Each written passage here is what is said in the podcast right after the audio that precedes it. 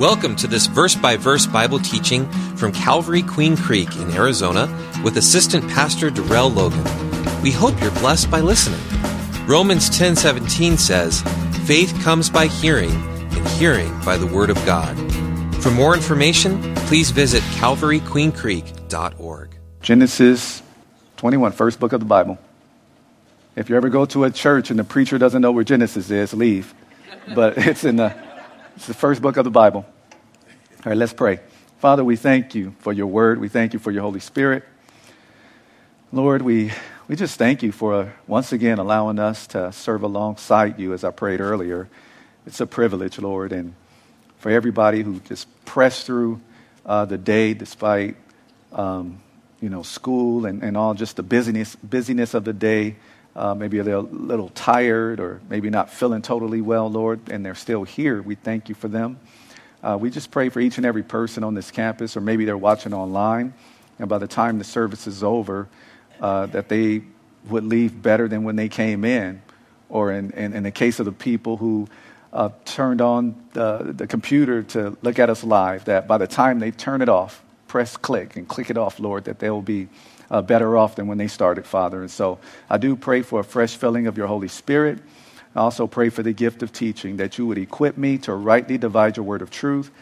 And from me on to everybody else who's listening, Lord, I just pray for open and receptive hearts to your word and to the work your Spirit desires to do in and through us. We pray all of these things in Jesus' name. Amen. Amen. So in tonight's study, we're going to see a promise finally come to pass, and it came to pass, or is going to come to pass, after 25 years. And so Abraham and Sarah had to wait 25 years for this promise that we're going to read about to be fulfilled.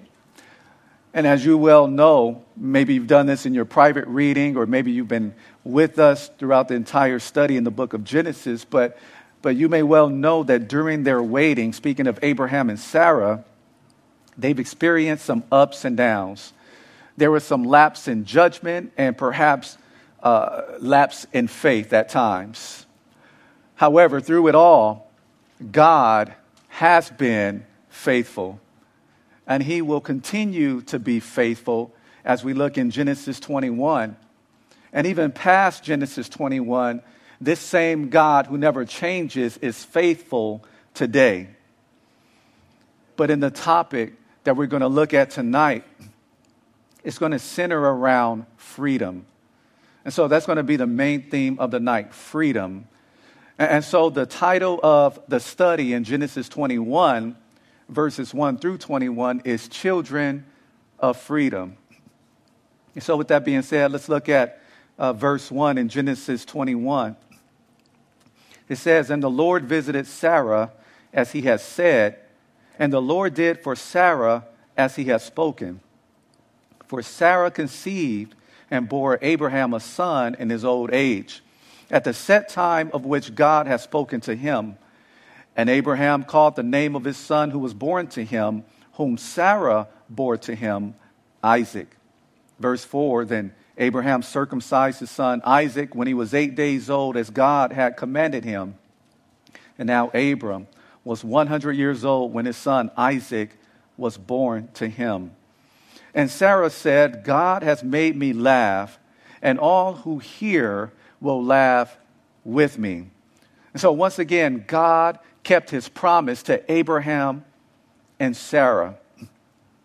For they had a son in their old age, Sarah being 90 years old, Abraham being 100 years old. Once again, 25 years after Abraham departed from a place named Haran in Genesis 12. 25 years. But this son that they had together was named Isaac. And so they named him Isaac based on what the Lord had instructed Abraham to do. And Isaac, by way of reminder for some of you, means he laughs. It means he laughs. For Abraham laughed when God told him that he and Sarah were going to have a child in their old age. You see, Abraham's laughter was not a laughter of doubt. It wasn't a laughter of faithlessness. Abraham's laughter was a laughter of surprise and joyful wonder or amazement. But in Genesis chapter 18, verses 12 through 15, Sarah's laugh was more of a, yeah, right. It was more of a lapse of faith. And how do we know the difference? Well, Abraham wasn't rebuked for his laugh, but Sarah in chapter 18 of Genesis, she was kind of rebuked for her laugh. But here in this study, in Genesis chapter 21, Sarah is experiencing not a laughter of a lapse of faith or of a yeah, right type of laugh, but here in Genesis 21, she's experiencing a laughter of joy. See, after years of waiting, after years of dealing with her decision to give her maidservant Hagar to her husband, after years of seeing Hagar with her son Ishmael live in her house, after years of maybe discouragement, after years of her maybe feeling inadequate because she was barren, she was unable for years to give Abraham a child. So maybe after all those years of inadequacies, those feelings, now she is finally able to laugh with joy. And I just wonder if you have ever been in Sarah's place, where you've been having those feelings of inadequacies, or maybe you've had those feelings of discouragement, or maybe there's something that God seemed to have promised you, and the door seems to have opened, and it keeps shutting and opening, and you're just confused about the situation, but now you've reached a point where you are able to experience that laughter of joy, just like Sarah is experiencing in Genesis 21. Have you ever been in that place? You just laugh with joy. Just laugh with, just amazement, just gratitude that finally you have been vindicated, that finally this promise that you sense God has given to you has come to pass. And my prayer is that the Lord would bring that laughter of joy in your life if you have not gotten to that place yet.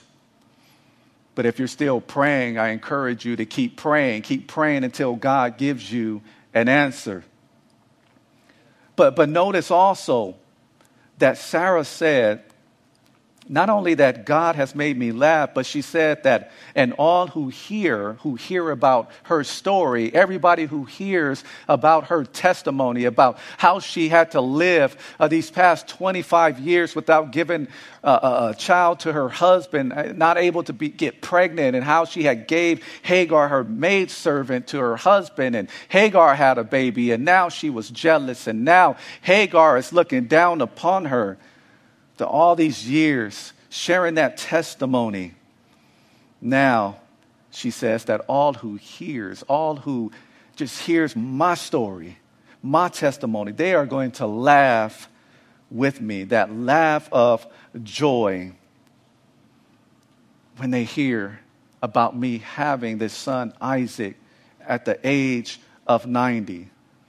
And speaking of rejoicing, I would encourage you that if you fill out a prayer request or send a prayer request to the church, and we're praying that when the praise report comes and you know about it, when as some people will say, your breakthrough happens or whatever the case may be, please share that with the rest of us, because we would love to rejoice with you as well, just like those people are going to rejoice with Sarah.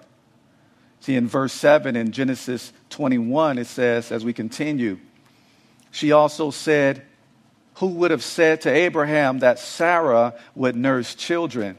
For I have borne him a son in his old age. Who would have said?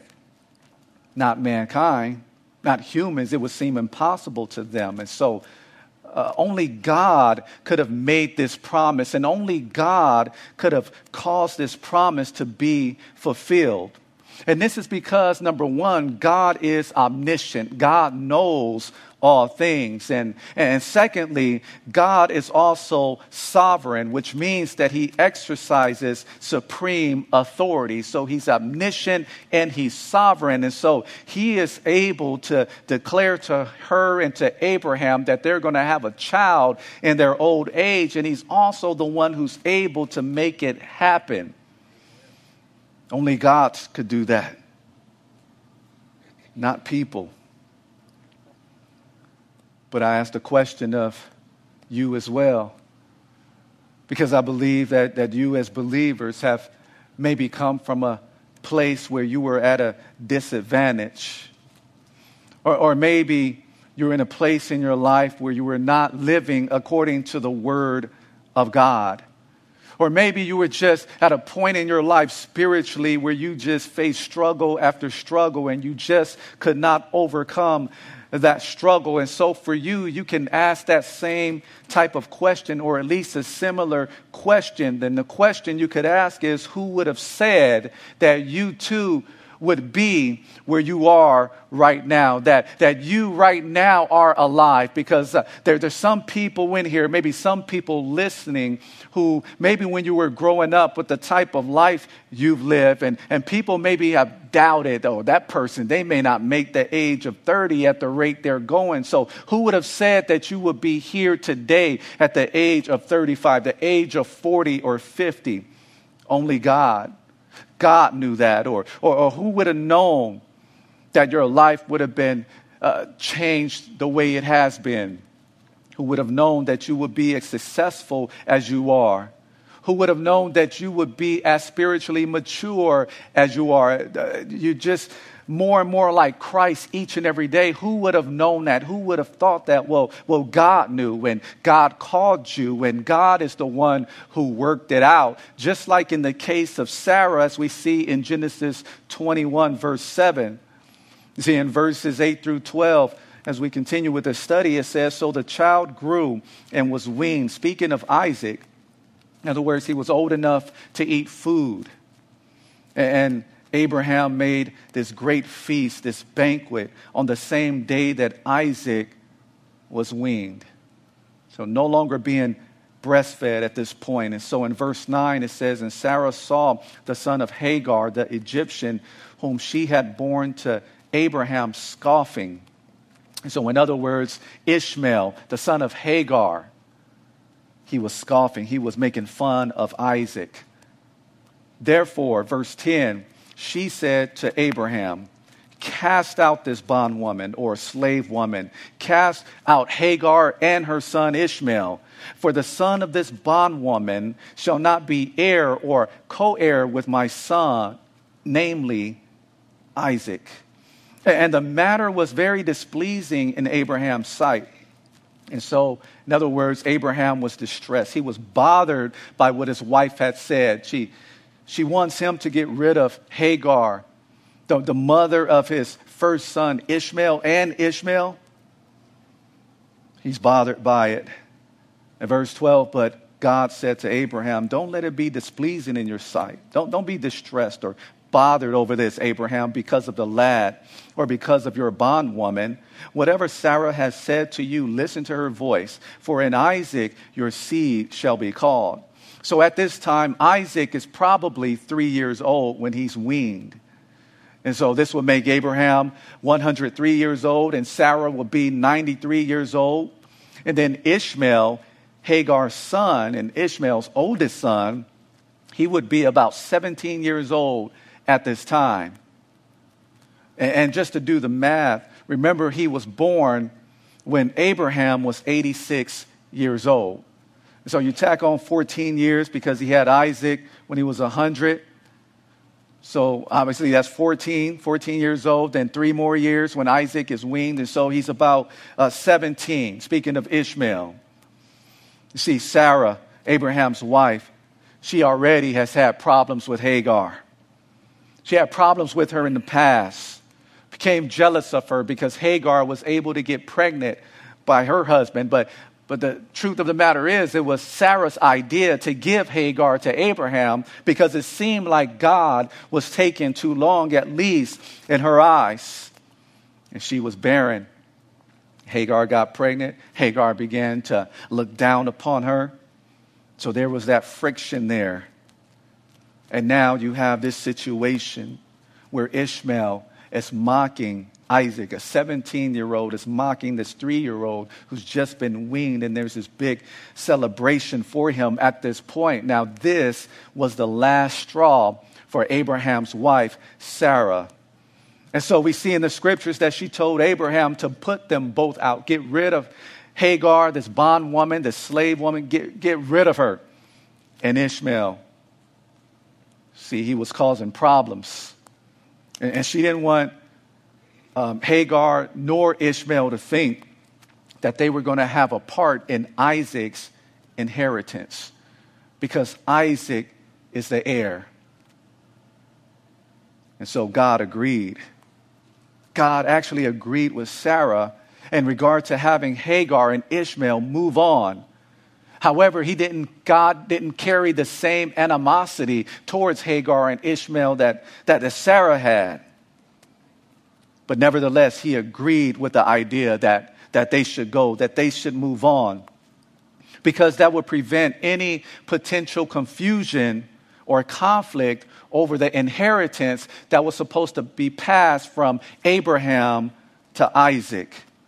Because Isaac, the Bible tells us, is the son of promise.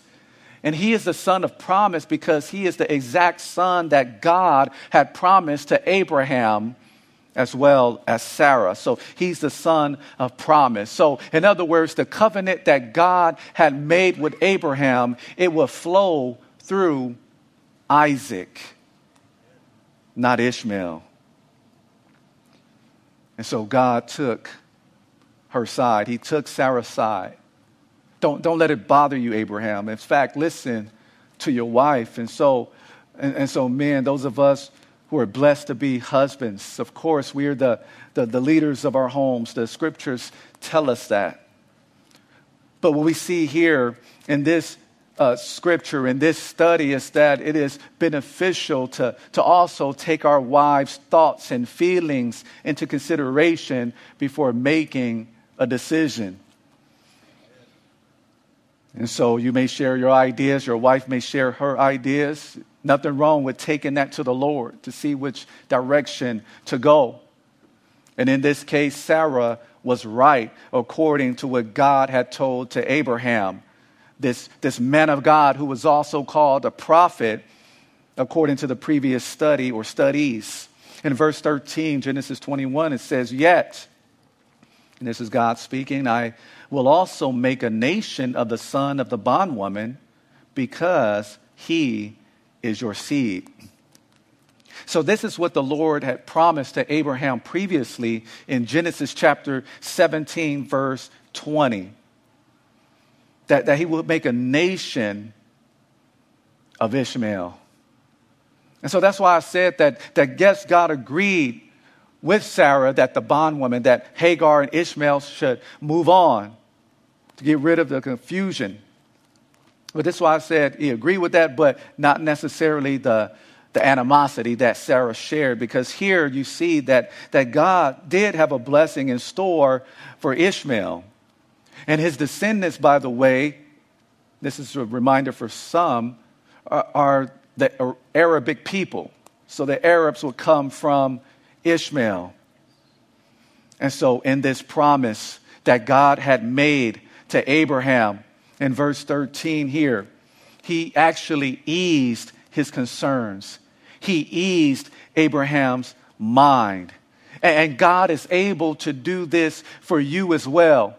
Because maybe you've been agitated lately about something. Maybe you've been anxious about something. Something is not quite clicking. Something is not falling into place. Something is not working out. But God always comes through right on time. Maybe in your private devotional times, He reveals a scripture to you that speaks directly to your situation. And so God is able to ease your mind as well. And so the question I have is, what are you worked up about? What are you distressed about? What are you agitated about? Go to the Lord, cast your cares upon him, and allow him to be the one who eases your mind, just like he would go on to ease Abraham's mind as he was concerned about his oldest son, Ishmael. In verses 14 through 16, it says, "So Abraham rose early in the morning, and he took bread and a skin of water," which would be a leather water bottle, "and he put it on her shoulder. He gave it and the boy to Hagar, and he sent her away. Then she departed, and she wandered in the wilderness of Beersheba." And Beersheba is an area in the northern part of the Negev, which is the southern part of Canaan, or today the land is known as Israel. And so they wandered aimlessly. In verse 15, it says, "And the water in the skin was used up, and she placed the boy under one of the shrubs or bushes. Then she went and sat down across from him at a distance of about a bow shot," which was about 100 yards away. "For she said to herself, 'Let me not see the death of the boy.' So she sat opposite of him and lifted her voice and wept," or she wept loudly. And so the reaction that Hagar had at this point is a reaction that most normal parents would have. We would weep at the prospect of our child dying. You see, she didn't want to be there to see him die. So this type of sentiment, these feelings that she's having, this weeping is normal. So she didn't want to see her son die. Like I said, that's normal. Yet, as we read the scriptures in the New Testament, we see that God the Father, he would watch his son die. His only begotten son would die on a cross. In fact, Jesus took the wrath of the Father upon himself because it was wrath against sin. And speaking of the holiness of God, which I mentioned earlier, a holy God is going to judge sin.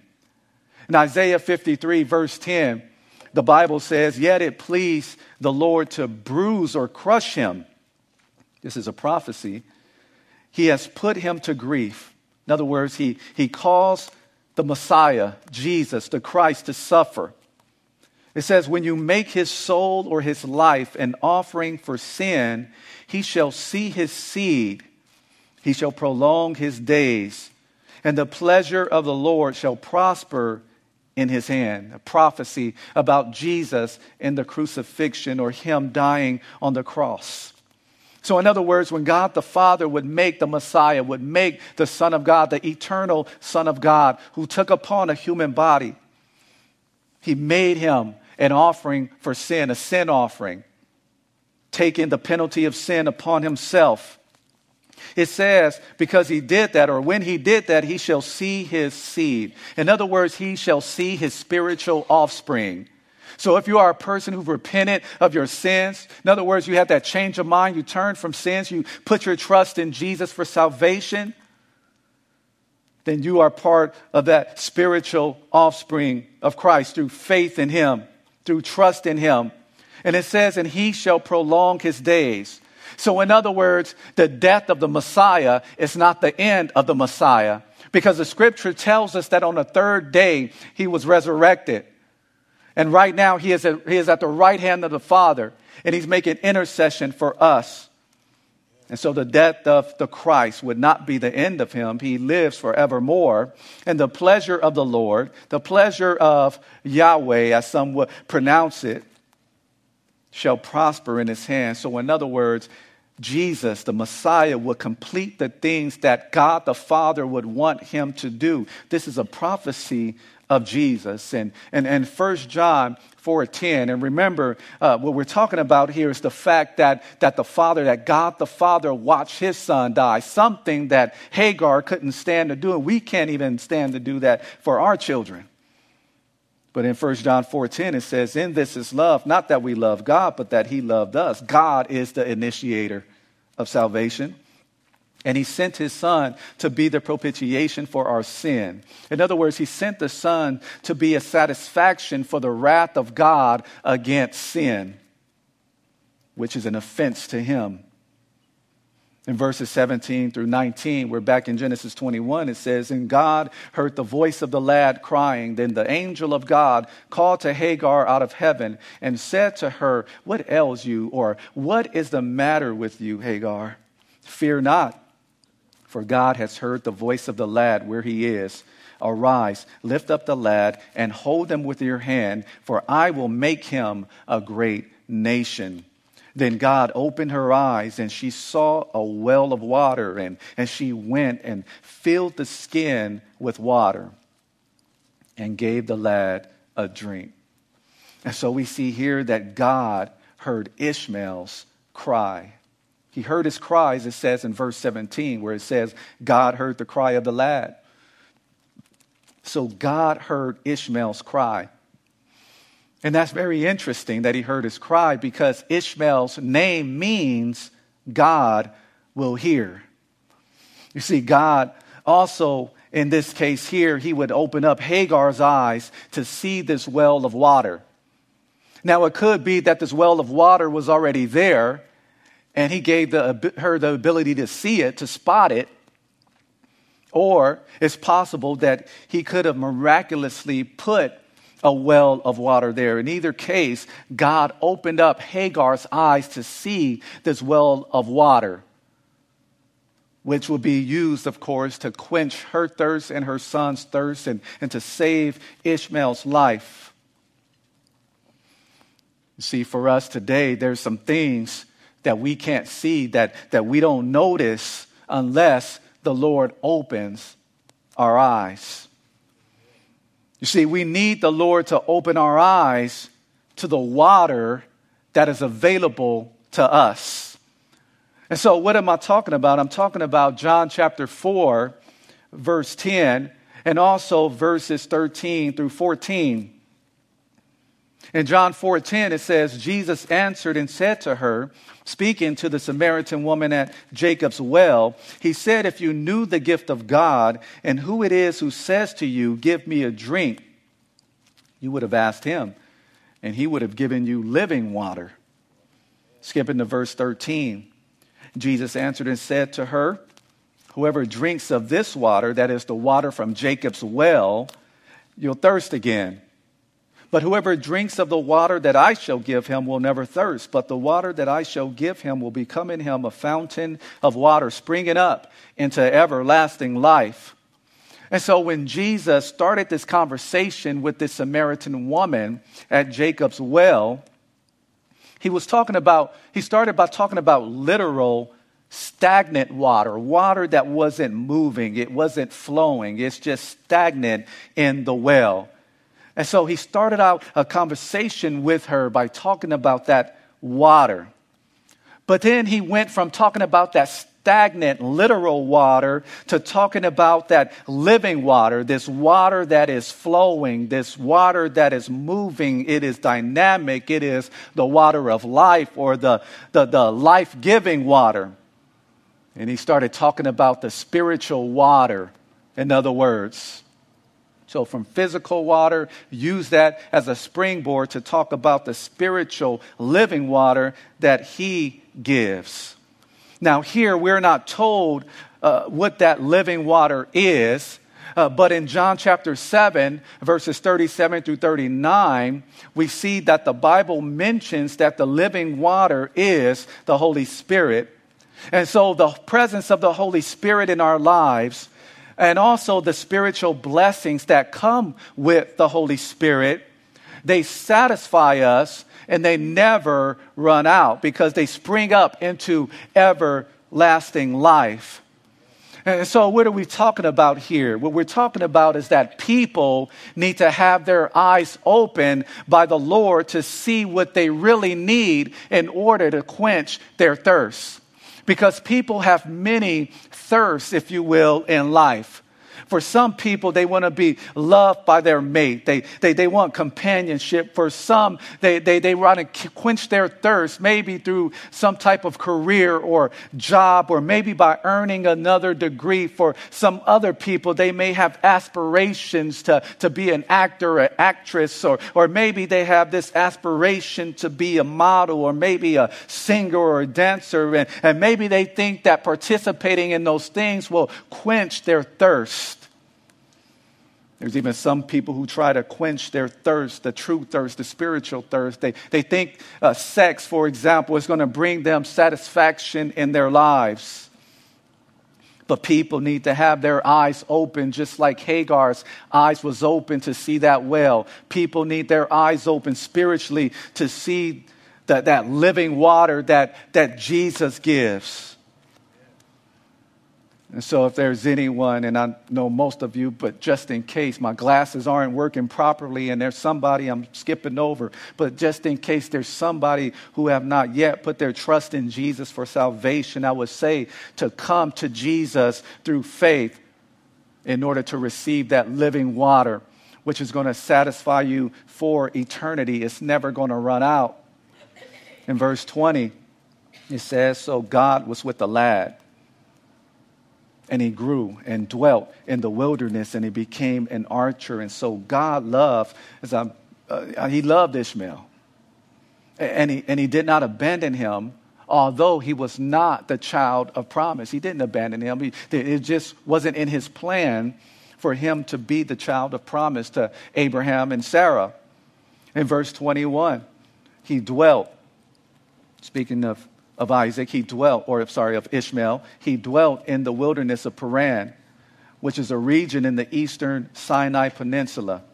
And Ishmael's mother took a wife for him from the land of Egypt. Why Egypt? Why would she take a wife from Egypt? Well, we need to remember that Hagar was an Egyptian.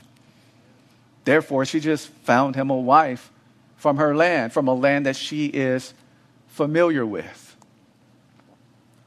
And so what's interesting about this entire section of Scripture, this story that we've just read, of course, it's real. It's not fiction. But what's interesting about this is that there's some type of correlation of this story in Galatians chapter 4, verses 21 through 31. Because in Galatians 4, verses 21 through 31, the Holy Spirit, through the Apostle Paul, symbolically used Hagar, Sarah, Isaac, Ishmael, and their situation in order to teach a spiritual truth. In Galatians 4, verse 21, it says, "Tell me, you who desire to be under the law, do you not hear the law? For it is written that Abraham had two sons, the one by a bondwoman, the other by a free woman.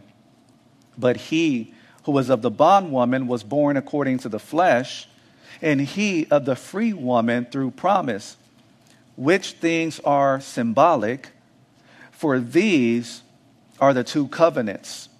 Speaking of the two women, Hagar and Sarah, "the one from Mount Sinai, which gives birth to bondage, which is Hagar.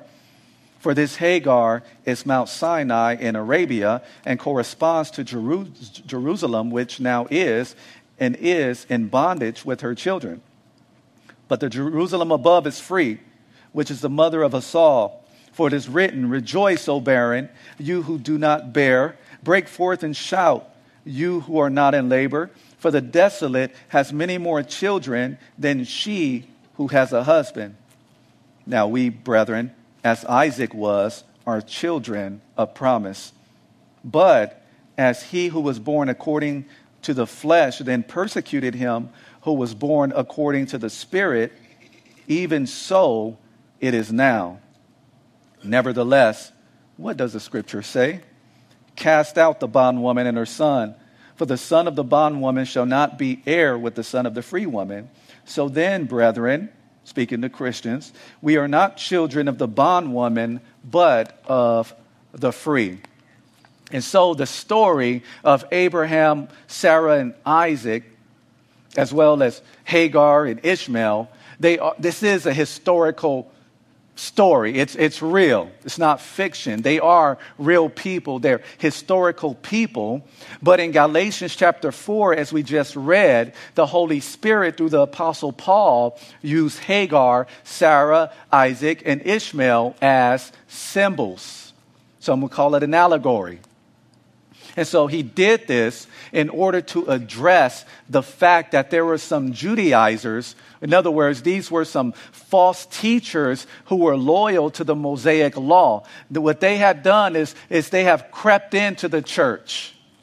And they were teaching that circumcision was necessary for salvation. And so they were trying to put the Christians in bondage to the law. And so this example here, this story here that we see here, this allegory here, is used to teach against that. And so he also wanted to address the fact that some of the believers in Galatia were tempted to return to a legalistic system. And legalism, by the way, according to one source, it exists when people attempt to secure righteousness in God's sight by good works. Legalists believe that they can earn or merit God's approval by performing the requirements of the law. You see, legalism focuses on God's laws more than a relationship with God. That's why you hear us say all the time that Christianity is a relationship. It's about a relationship with God through faith or trust in Jesus Christ. And so there's some things being addressed here. He's addressing those false teachers, those Judaizers, trying to get the believers to be circumcised. If you're not circumcised, you're not saved all the way. And then addressing the fact, as it tells us in Galatians 4:21, you can see that some were tempted to go back under the law. So he addressed it. But let's look at the people and what they symbolize here, according to Galatians chapter 4, verses 21 through 31. Well, first of all, Hagar, the bondwoman or the slave woman, she represents the old covenant, which includes the law. And so you see that she represents the old covenant or whatever that includes the law because it mentions her as Mount Sinai. And Mount Sinai is where God gave the law to Moses. But then the scriptures also tell us here in Galatians 4 that she also corresponds to the earthly Jerusalem. And so the earthly Jerusalem was where Judaism was practiced. When they practiced the law, they participated in the sacrificial system, which has been fulfilled, of course, by Christ. Of course, Christ didn't do away with the law, but he fulfilled it. He obeyed it perfectly. And then in regard to the ceremonial laws, he fulfilled that because he became the sacrificial lamb. Regard to the priesthood, he is the ultimate priest. As you read Hebrews, there's no other human priest that's needed. It's not necessary. He is our high priest. And so earthly Jerusalem was this capital of religious Judaism. And once again, it corresponds to Hagar. Now, when we look at Sarah, Sarah is the free woman. She represents the new covenant, according to Galatians 4. And the new covenant, of course, would include grace. When we think about grace, we think of God's unmerited, unearned favor. So it's not something we earn. We just receive it through faith.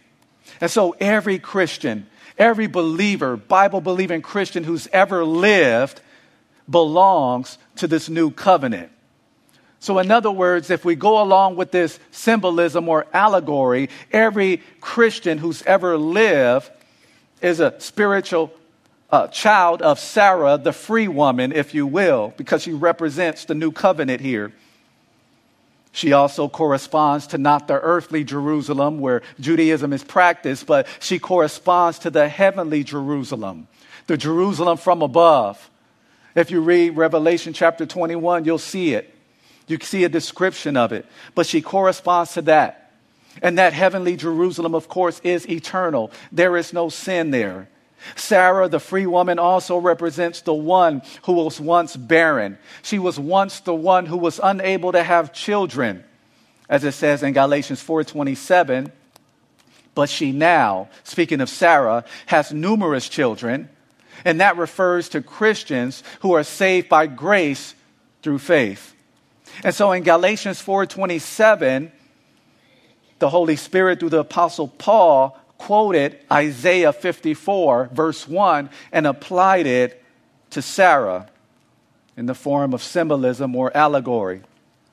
But then Ishmael, this other character who's being addressed here in this allegory, he was born of the bondwoman.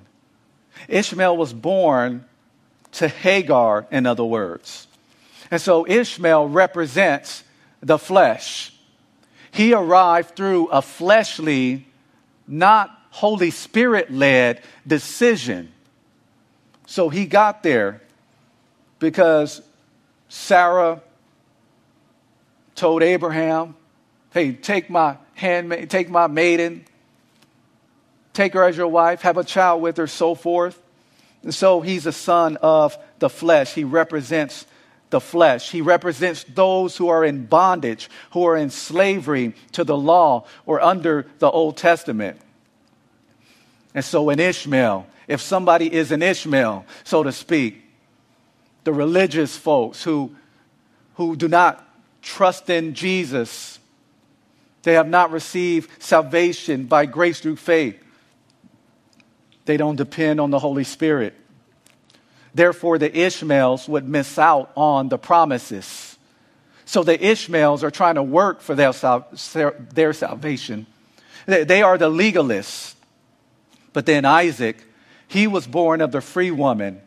He was born of Sarah. And so Isaac represents the promise because he was the promised seed to Abraham and Sarah. And so this promise is something that he doesn't have to work for. It's simply received by grace. And so the Isaacs of the world will be the spirit-born believers. The believers will be called, in other words, the children of promise, like Isaac is called. You see, people who rely on the law or people who rely on works in order to earn salvation or in order to try to earn something from God, they are under the curse, the Bible says. Because the law, what it does is, and by the way, the law is spiritual. The law is good because it comes from a holy God, but the law does not have power to transform anybody's life.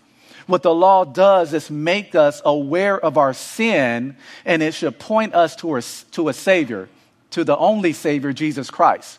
And so as we see the law, as we learn about the law, what we should see is, oh, I'm missing this and this and this. Wow, the law is holy, but I haven't kept them all. And so if a person is trying to be saved by keeping the law on their own, according to their own flesh, in their own strength, then they're going to have to be perfect, having never, ever sinned.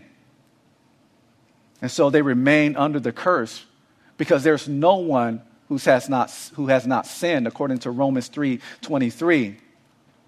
And so without putting trust in Jesus for salvation, people are stuck in their sins, which means that they're under condemnation, that they're guilty and on their way to hell.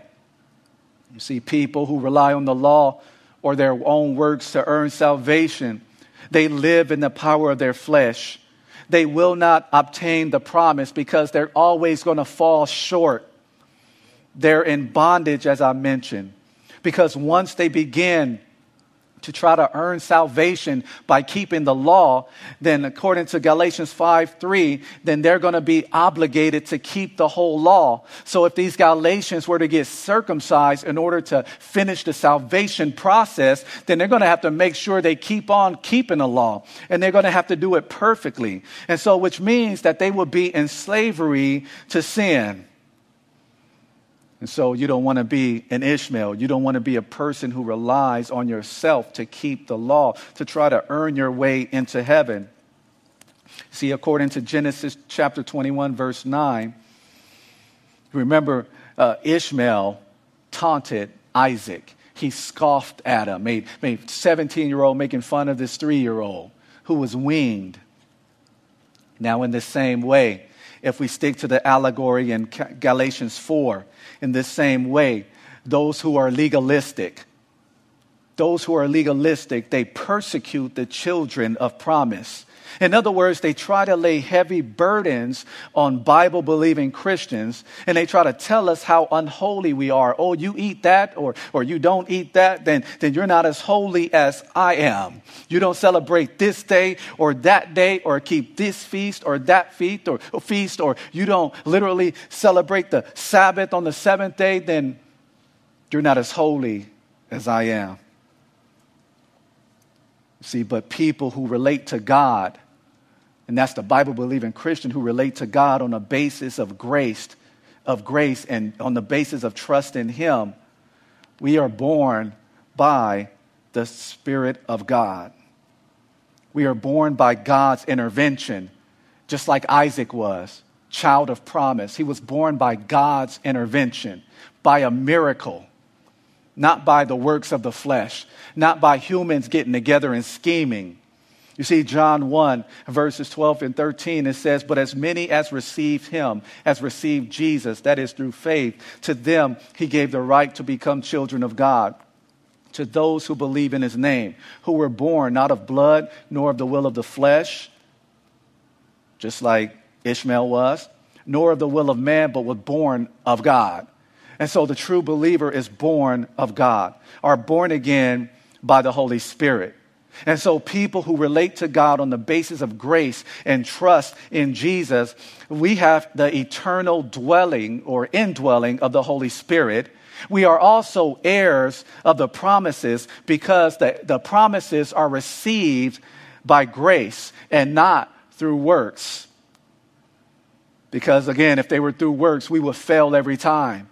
We will break a law every time because of our sin nature.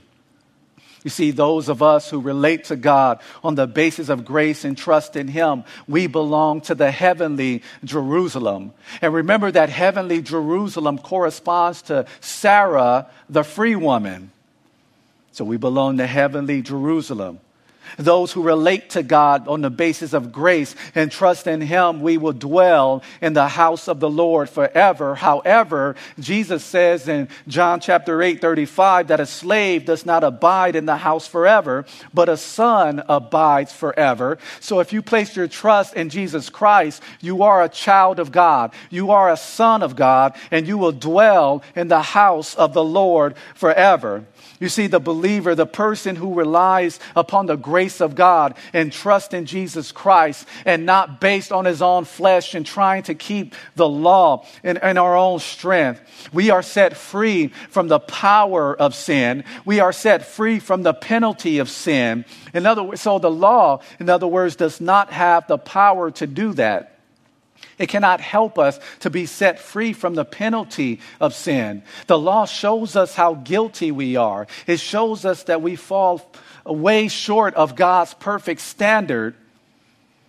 But those of us who rely on the grace of God, upon the Holy Spirit, and we trust in Him, the one who did the work on the cross, the one who was resurrected, then we will be set free from that penalty of sin, which is eternal death or separation from God in hell. We are set free from that power of sin. And so as a believer, as a Bible-believing believer who has the Holy Spirit indwelling him or her, if you feel like you are being overcome by sin, it is not because you don't have the power to overcome sin. It's because you're not surrendering to the power of the Holy Spirit, because the Bible tells us in Galatians chapter 25, it tells us to walk in the Spirit, because if we walk in the Spirit, we're not going to fulfill the lust of the flesh. We're not going to fulfill the lust of that sinful nature. And the sin nature within us has this lean or this proclivity to sin. We're not going to give in to it if we're walking in the Spirit. You see, as true believers, In other words, as the Isaacs or as the children of freedom, just to go back to the title of the study, I would encourage you tonight to stand firm in the freedom that we have in Christ. You see, Jesus told us just another verse later in John 8:36 that therefore if the Son, speaking of Jesus, makes you free, you shall be free indeed. And so as believers, as people who've been saved by grace through faith, we should not try to mix the law or practice legalism and grace at the same time.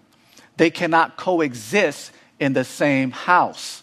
Remember the story where Sarah said to Abraham to cast out this bondwoman and her son. You see, as Bible-believing Christians who've been saved by grace through faith, we can't practice legalism and still live under grace.